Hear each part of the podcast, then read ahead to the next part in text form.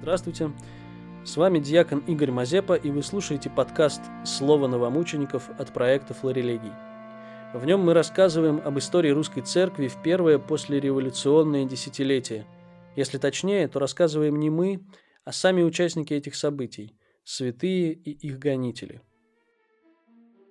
По итогам Петроградского процесса по основному обвинению в сопротивлении изъятию церковных ценностей были расстреляны митрополит Вениамин, архимандрит Сергий Шеин, профессор-юрист Юрий Новицкий и адвокат Иван Ковшаров.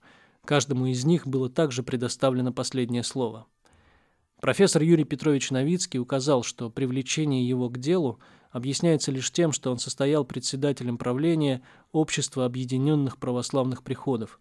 В приписываемых ему деяниях он совершенно не повинен, но если нужна в этом деле жертва, он готов без ропота встретить смерть, прося лишь о том, чтобы этим и ограничились, и пощадили остальных привлеченных. Иван Михайлович Ковшаров заявил, что знает, какая участь его ждет.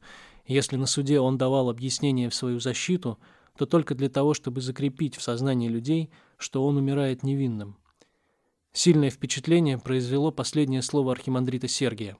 Он нарисовал картину аскетической жизни монаха и указал на то, что, отрешившись от всех переживаний и треволнений внешнего мира, Отдавшись целиком богомыслию и молитве, он одной лишь слабой физической нитью остался привязан к сей жизни. «Неужели же, — сказал он, — трибунал думает, что разрыв и этой последней нити может быть для меня страшен? Делайте свое дело. Я жалею вас и молюсь о вас».